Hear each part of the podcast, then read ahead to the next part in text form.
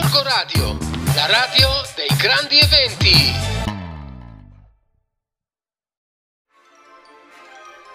Eccoci di nuovo insieme nel mio angolo dedicato ai libri in radio. Chi vi parla è l'amica in Biblio.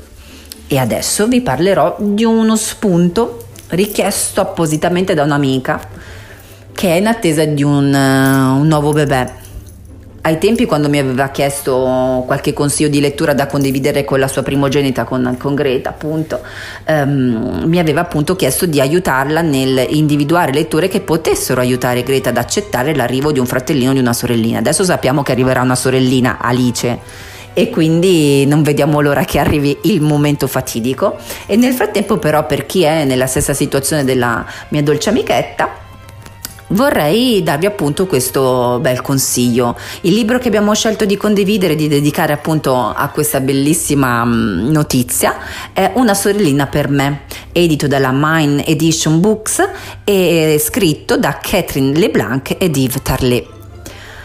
Allora, come vi dicevo, ehm, dopo questa indicazione, questa richiesta di aiuto, mh, mm, sono corsa con la mia bici in biblioteca, ma ai tempi ancora si poteva andare in biblioteca, si poteva fare una selezione a vista anche dei libri.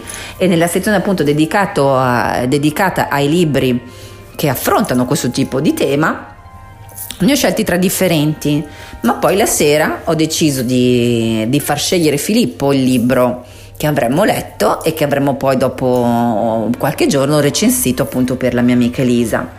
E, ehm, e lui ovviamente non ha, che, non ha avuto esitazioni, ha scelto un libro dedicato, questo libro appunto, di cui appunto a breve vi parlerò, in cui i protagonisti sono proprio una famiglia di orsi. Ingenua io, come non pensare che lui non potesse scegliere un libro dedicato, pre- eh, dedicato agli animali, dove ci sono degli animali come protagonisti. Allora, questo libro è mm, veramente dolcissimo. E, um, il protagonista è Martino, un dolce piccolo orso che ha appena avuto una sorellina. Emma.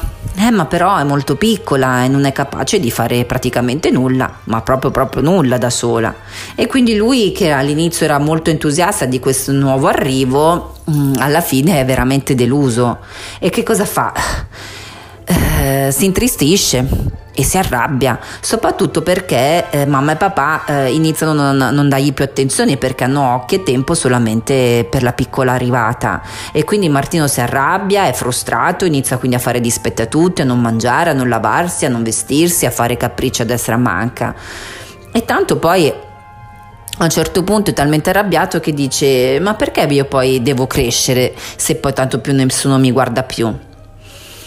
Eh sì, povero Martino, un po' ha ragione perché è l'effetto di tutti, è l'effetto, le sensazioni e i sentimenti che tutti i primogeniti hanno provato con l'arrivo di un fratellino o di una sorellina. Io sono la seconda arrivata e vi assicuro che mia sorella, la, eh, che è più grande di me, appunto, appena mi ha visto all'ospedale mi ha detto ok, mo, eh, com'è brutta questa sorellina, perché non ce ne torniamo a casa a dormire? Ecco, benvenuta al mondo, grazie sorellona più grande. Però lasciamo perdere gli aneddoti mia, della mia vita e devo dire che questo libro in realtà è tenerissimo perché mm, ci spiega che poi in realtà dopo tutte le tempeste di sentimenti e dopo ogni tempesta torna sempre il sereno e le cose tornano sempre al loro posto, forse anche più mm, più belle e migliori di prima.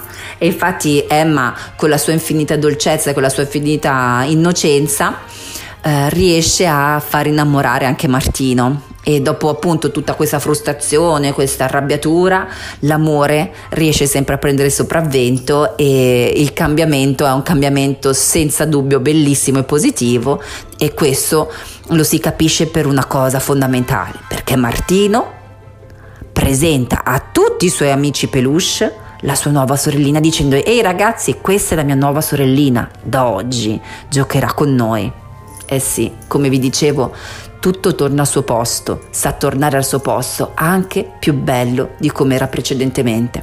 Quindi, se state aspettando un secondogenito, avete qualche paura, affidatevi sempre ai racconti sui libri. Non ve ne pentirete mai, perché i libri danno sempre le risposte giuste.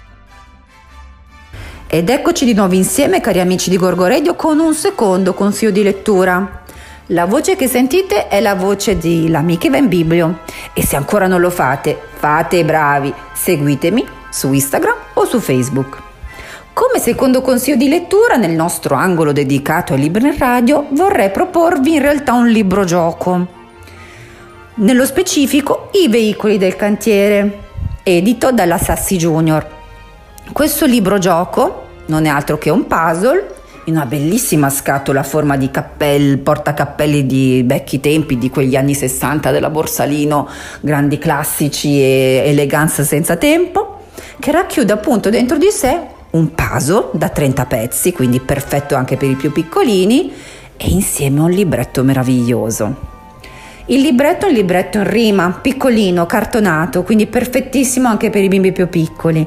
Il puzzle è altrettanto meraviglioso perché come vi dicevo è 30 pezzi, sì, però è come per i più piccoli è come fare un puzzle più grande del mondo.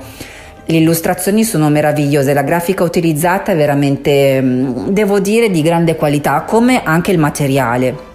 E quindi io vi assicuro, ve lo consiglio, perché io questo libro, questo libro gioco l'ho scoperto quando, e l'ho comprato a Filippo quando aveva poco più di un anno. Io sono sempre stata una che te- andiamo a tentativi, nel senso che mi faccio anche um, affascinare dal, da, da, dallo sguardo, dal tatto, dal, dall'istinto anche di quello che può piacere a me, pensando che possa piacere anche a lui. E non mi sono sbagliata, nel senso che Filippo, adesso che ha quasi quattro anni, ancora ci gioca volentieri, ancora legge volentieri i librettini librettino che accompagna il puzzle, anche perché questo libretto e insieme questo puzzle nascondono insieme un ulteriore gioco, un gioco di osservazione ed intuito che è una caccia al tesoro all'interno del, del puzzle stesso. Bisogna praticamente leggendo degli indovinelli, eh, quindi che sono degli indizi, trovare poi quell'oggetto, quella specifica cosa nascosta all'interno del disegno del puzzle. Quindi bisogna fare il puzzle, bisogna leggere la storia,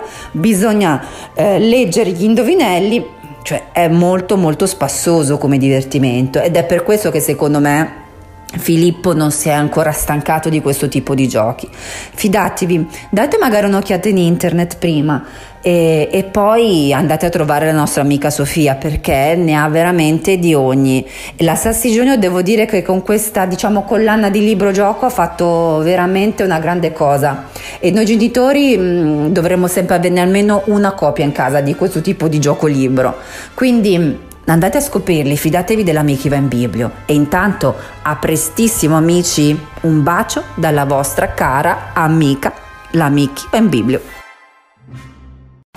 Corco Radio, la radio dei grandi eventi.